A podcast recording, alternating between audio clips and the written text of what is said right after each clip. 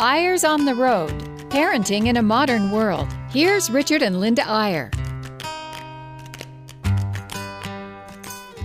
Hi there, this is the Eyres, and we are on the road this week. We are in the Big Apple, New York City, having a great time waiting for a new grandbaby to arrive any day. We do love the city. You know, I went on my first LDS mission here to New York City an innumerable number of years ago, and and we've been blessed, I guess, or cursed, depending on your perspective, to have at least one child living here for about the last 15 years, going back to when our daughter attended Columbia. So we've always had someone to come and stay with, and um, it's our youngest son, Eli, and his wife, Julie, who live here now, and they're expecting their second baby. And to their credit, I think they don't know whether it's a boy or a girl. They decided they wanted to be surprised. So we're here waiting. The due date was yesterday, and we don't know whether it's a boy or a girl. Um, I always say when we when our kids say we don't want to know, I say, okay, just give me your doctor's name. I'll find out. I won't tell you. But it didn't work. It didn't and work. so we don't know either. It's going to be so interesting to see who pops into the world this week. So instead of traveling around giving speeches or doing media interviews or TV shows, we're we're running around greeting grandkids. I mean, last week we were at a granddaughter's baptism. This week we're waiting for a grandson's birth. I say it's a boy, by the way. I better say it's a girl then. You better say it's a girl. All right. And you know, it's it's kind of fun to be on the road for family reasons. It is so exciting, and we do love New York City. Um, we saw a new Broadway play last night called An American in Paris, which was fabulous. The dancing was Oh, out of this world, unique. and A lot of ballet really instead of the typical Broadway Ballet, yeah. dancing. Yeah, but it was awesome. so terrific. And we've been to the playground. We've uh, actually an awesome playground this afternoon, and we've also been to the museum, the Natural History Museum, which is just down the street. And Well, you've been doing that. I've been mainly staying home to babysit, you know. no, you have not. We had the baby I've with us. Don't you say that. Zara to the playground, teaching her how to go down slippery slides. Right. Um, we did hit Central Park on the most gorgeous day of the year, Which happened to be your birthday. which did happen to be my birthday on the day before yesterday. So it really was so gorgeous that it was just breathtaking. When you go to New York City on the on the height of springtime and there's blossoms in the park and on the trees along the streets and so on, you're like, why doesn't everyone live here?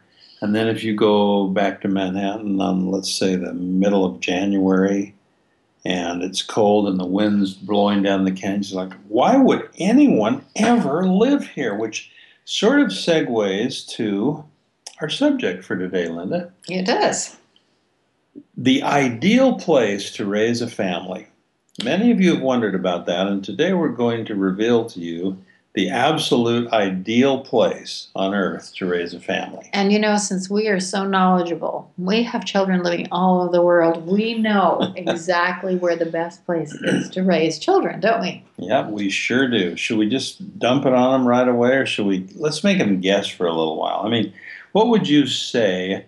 I mean, we this is a question that comes up a lot. I mean, let's say you're you're you're a couple, you're you're thinking of having children, you're sort of trying to get your career organized, and you're like, hmm, I wonder where we should where we should live. I wonder where is the ideal place to raise a family. Where is the best place to bring kids into the world and have them grow up and so on. I'm just kind of talking about this for a while because I want your minds to start going and thinking where, where do you think the ideal what are some of the characteristics you'd want in the ideal place to raise a child and raise a family Well, while you're thinking about it, I do have to say that last week we thought it was Hawaii.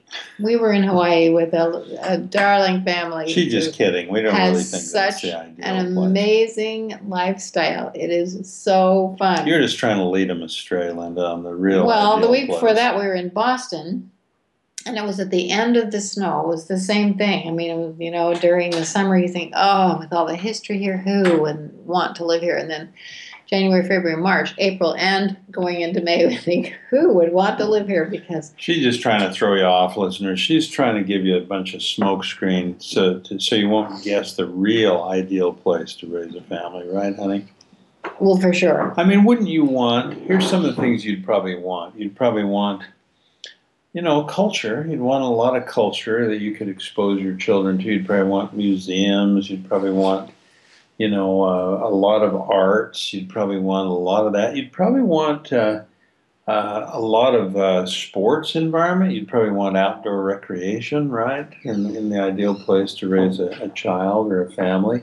You'd probably want um, diversity. You'd probably want strong church connections. Whatever your church was, you'd probably want there to be a good church there that you Or could a go to. community group that you feel comfortable with. You'd certainly want good schools. oh, absolutely.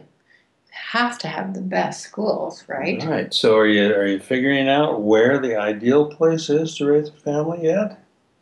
Well, if you don't know, I have to say it is wherever you're raising your family. Oh, Linda, you're giving up. You're It giving- really is true. Honestly, we have been watching these young families here in New York.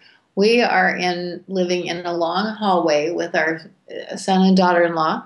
Um, Their apartment is a long hallway. that's right. Their apartment's a long hallway. Hallway It does have two doors, one to their bedroom and one to the bathroom. At the two ends of the hall. But honestly, you should see this place. It is so cool. There is artwork all over the walls. Our son is a photographer, and it's absolutely gorgeous. It is beautifully furnished. There is a place for everything and everything in its place. The only really drawback, which actually is probably good for us, it's a five-story walk-up. And actually, there are only four stories. Elevators are overrated, even though you they know. live at 5S. But it really is, it's delightful. I mean, they've figured out how to make this work. We had groceries delivered today.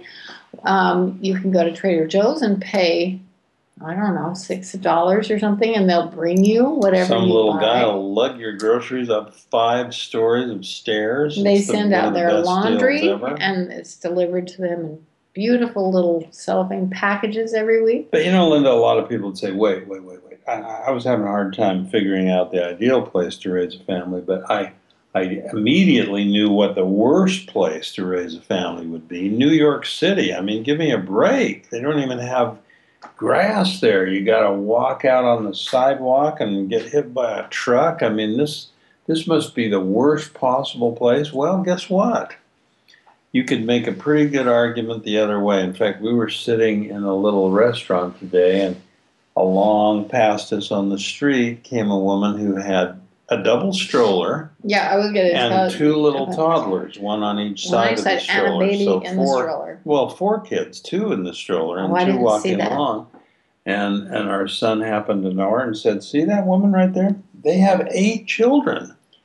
And they live right in the city. In fact, they moved out of the city because they wanted to get out in the suburbs, and they didn't like it. They moved back to the middle of Manhattan to raise these eight kids. Now, is that crazy? That is wild, but they're making it work. They're making I mean, it work. she didn't look crazy at all. She looked totally She didn't look it. crazy. Well, she looked a little crazy with all four of those kids. No, it was just that it was windy and cold. Oh, okay. She looked totally calm. I guess that was it. I guess that was it. So Linda kind of jumped the gun and gave you the answer, but you know, we, it is interesting. We hear a lot of people, a lot of parents, a lot of moms, a lot of dads, kind of searching where's the ideal place, and you'll hear someone say, "Oh, well, it's probably Orem, Utah.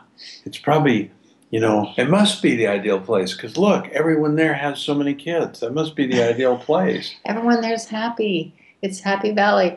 And I'm sure anyone that lives there knows that that is not exactly true. Well, they might think it is, and I mean, if they do, more power to Well, them. no, not that everyone's happy. I mean, no Right. one's happy everywhere. But then- anywhere. Yeah, but then you'll see people who are raising their family on a on a farm, and they'll say, "Oh man, this is the place because we can teach our kids to work. We can teach them to, you know, get out there and milk cows and gather eggs and weed the garden and so on. This is a great place to raise them." And then you'll see people who live in suburbia who will say, ah, come on, this is the place because we've got great schools here and we've got access to the city if we want to go in and go to museums and so on. And you'll hear people who are raising their kids abroad saying, you know, this is the place. We, we want to get our kids out of out of their comfort zone, get them out where they learn other cultures, learn other languages. We've got his son and his wife have just moved to Switzerland, and that's kind of some of the things they're saying. And so, what's so interesting is that there really are a lot of answers to the question what is the ideal place to raise a family? You know what bothers me, Linda? What? I mean, I love it when I hear people say, "Oh, we're raising ours on a farm; it's the best place." Or you hear someone say, "We're raising ours in New York City; it's the best place." Or you hear someone saying, "Well, we're you know we're out here in Switzerland; it's the perfect place." What I don't like to hear, and what we hear fairly often, is sort of the grass is greener on the other side of the fence syndrome. People who say, "Oh my word, we're stuck here in the city." Because of my job, and, and we just wish we could move to a farm or get somewhere where we're outside, where we can really do things. We have other people who are in exactly the situation that the first family wishes they were in, and they're wishing they were in the other family situation. I know it is so interesting. Our one of our families who lives really an alternate lifestyle. They are so fun to watch and so entertaining. And our other kids say, "I want to live that way," but you know what? It's just like when you see a concert violinist, you say, I want to play that way.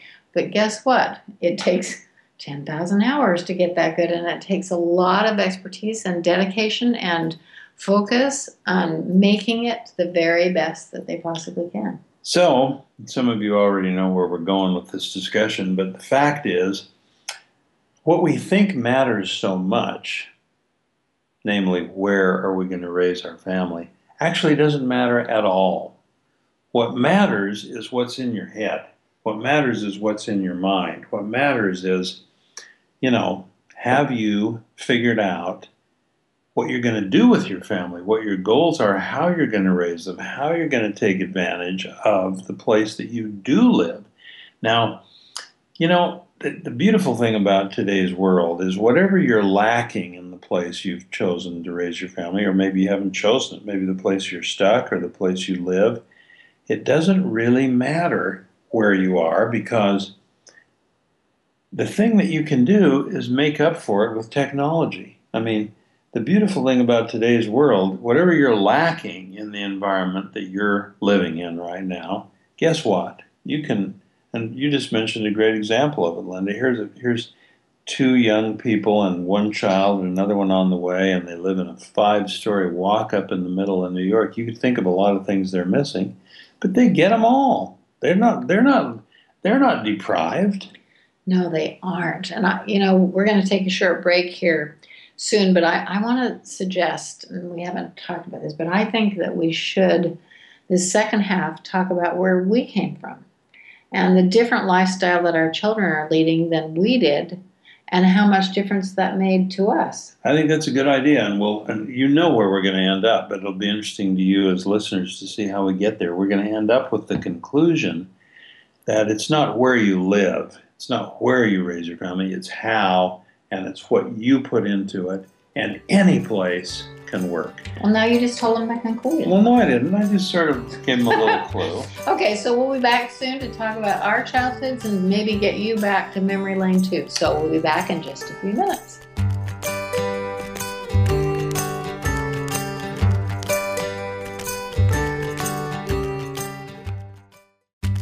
Eyres on the Road Parenting in a Modern World. Here's Richard and Linda Eyre. And we're back after a brief break talking about the ideal place to raise a family. And as I mentioned in the first half, I think it's really um, important to look at your own childhood. Now, I know that there are a lot of people who don't like looking back at their childhood because they may not have had a nice childhood or good parents or had a hard time or had some siblings that um, they argued with their whole life and they still don't like them. I mean, I don't know what it is, but well, we're all a little that way. I mean, I'm insecure. I when I think of my childhood, I think about striking out and missing balls in the outfield and having the other kids laugh at me and make me play right field. oh my gosh. And I think if my mother really wanted me to be an athlete, she wanted it so bad because she was a fabulous athlete. And we went out to a little schoolhouse five miles away from our house because our original schoolhouse burned down when I was in the fourth grade, and my mother was my teacher. And I just, I, I used to literally, I used to pray that I'd get a bloody nose at recess so I wouldn't have to play baseball because I hated baseball. I was the worst in the world. And you could not identify with that uh, as, as well as anything else. I mean, it's just the most foreign thing to you in the world to hate athletics. But Well, but the thing I think where you're leading, Linda, is that, um, you know, maybe I'm going to ask you in the form of a question. Do you think the reason that we sort of got hung up with the objective of trying to raise our kids to be citizens of the world. We'll talk a little more about what we think that means. But do you think we ended up having that goal to raise citizens of the world simply because we were the furthest possible thing from that? I it mean, could be. I mean, Linda, honestly, you didn't see an African American until you were 18 years old. I know. I was a car hop at the A&W it was the World's Fair time, and a, a little family drove up, this African American family, and I, I looked at my friends there working with me, and I said, "What should I do?" I was a car hop, but they said, "Well, go wait on them for heaven's sake."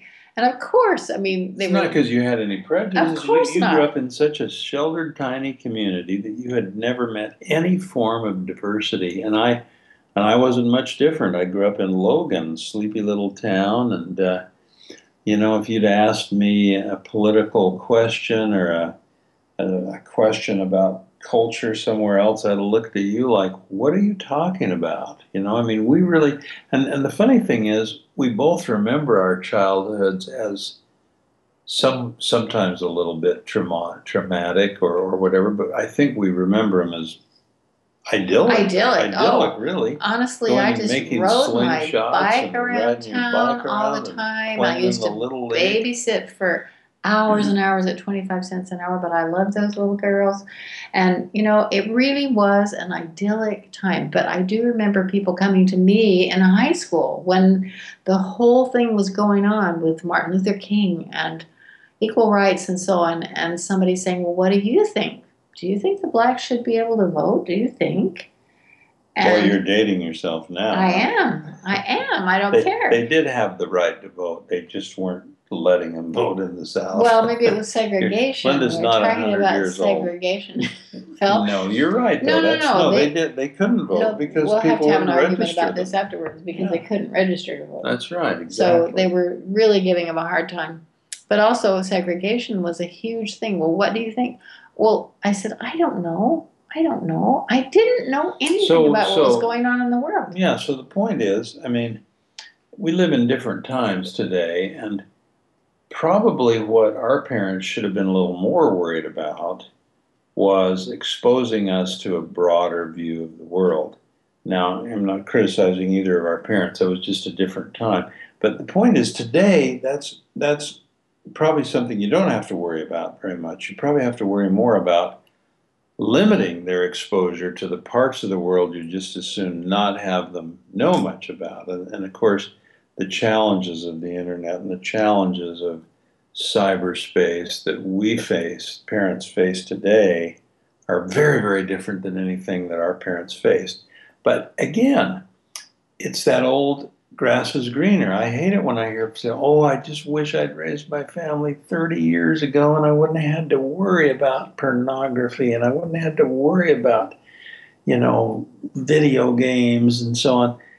And and then you hear other parents who are like, "Wow, isn't this awesome that we live today?" And we, we have access to so many things, and we can teach our children so many things that our parents couldn't even begin to teach us. We can show them more in five minutes on the internet than our parents could show us in a year of hauling us around to libraries or taking us to the big city where we could go to a museum or something. So, again, it's all about being optimistic about where you live and when you live and finding all the good aspects of that time and that place and feeding them into your whole parenting philosophy. And it's all about not being someone who wishes you lived in a different place, wishes you lived in a different time, bemoans how hard it is today, because none of that does you any good. It doesn't. And uh, if you look for the positive, really we live in the most remarkable time to raise children.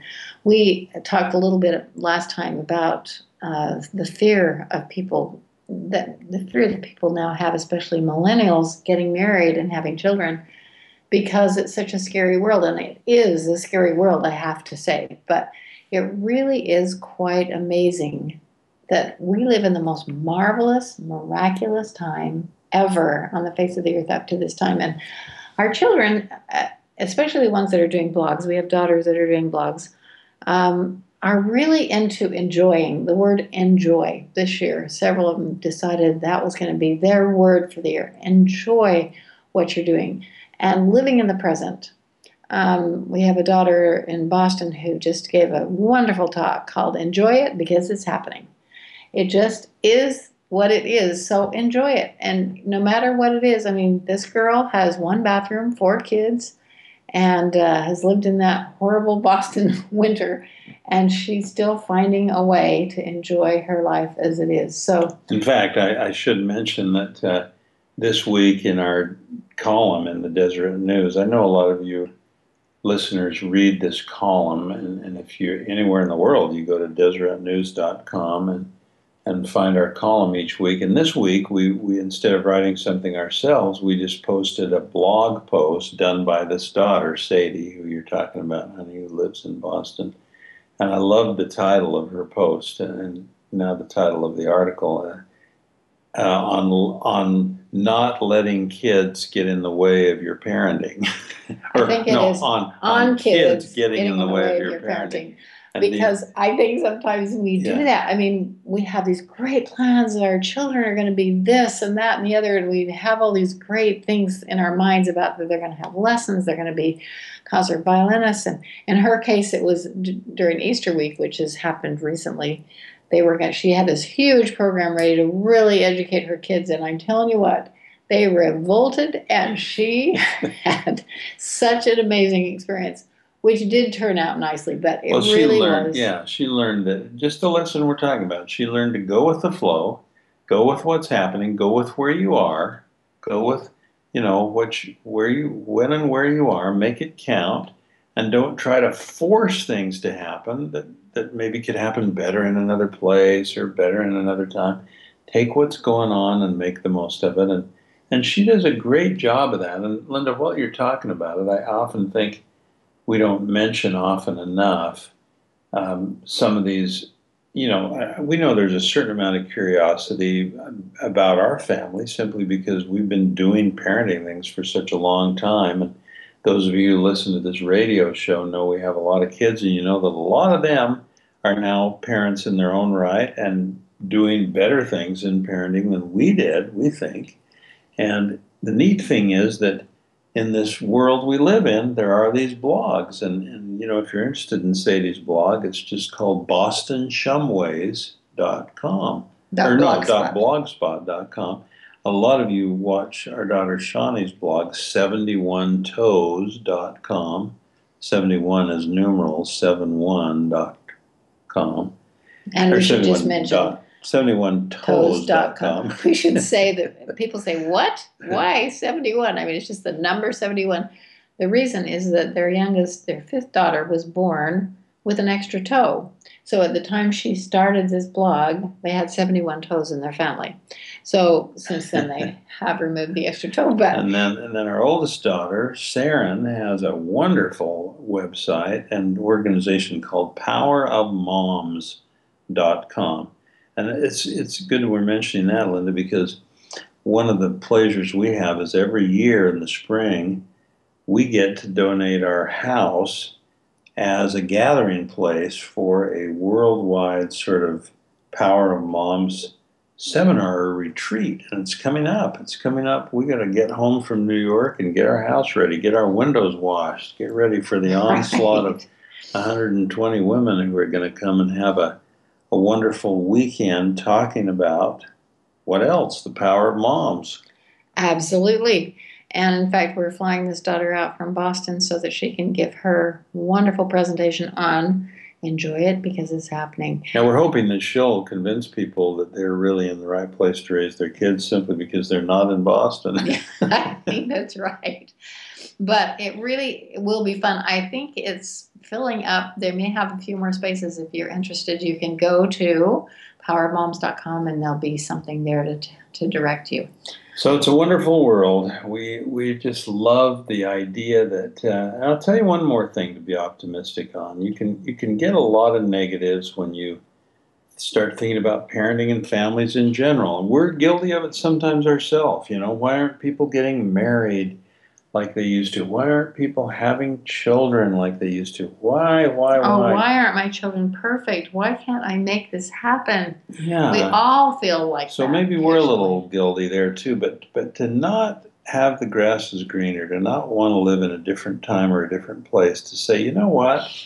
And I and I believe this. I'm not making this up. There there are more people working harder at being good parents today, right now, than ever before in the history of this world. Oh, absolutely. Parenting was not a word 50 years ago. No one talked about parenting. They just had children. I really, during my mother and father's era, it wasn't was even a a long word. time ago, Nobody said, "How's your they had children coming?" to help on the farms. Yeah. I mean, that was why they had children. And then, you know, the rela- relationships were just a side effect. So, I totally agree. So that's kind of our message today from Eyres on the Road is whether you're on the road or whether you wish you could go somewhere and you've been stuck in your house for years or whatever whatever your circumstance is, look around, think optimistically and realize that any place is the perfect best place, to raise a child or a family if you want to make it that way. absolutely. We just, we compliment all of you who are raising families because it is a hard job. It's really something that it takes a lot of deliberate uh, work and concentration. But thank you for all of you who are enjoying what you're doing and being where you are because it's the very best place. And by next week, we'll be off the road back home and we'll have a new grandbaby and we'll tell you whether it's a boy or a girl. So we'll see you next time on Eyres on the Road. Bye bye.